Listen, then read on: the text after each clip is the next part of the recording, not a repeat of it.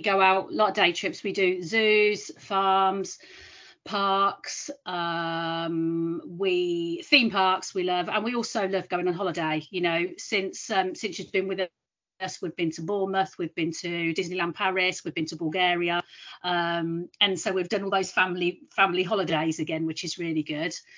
Um, yeah, I think it's just important to to do things, get out there and do things. We also like spending time with other foster carers. So um, we use the NFCA, which is a foster and support group, and we get together and we have days out. We've done camping with them um, and short breaks, so that's really good as well. Um, but equally, you know, our young person does things on her own. We'll take her to clubs. We want her to get involved and make friends locally. So she goes to trampolining, she goes to roller skating, she goes to dance classes. So yeah, it's it's action packed, but it's good.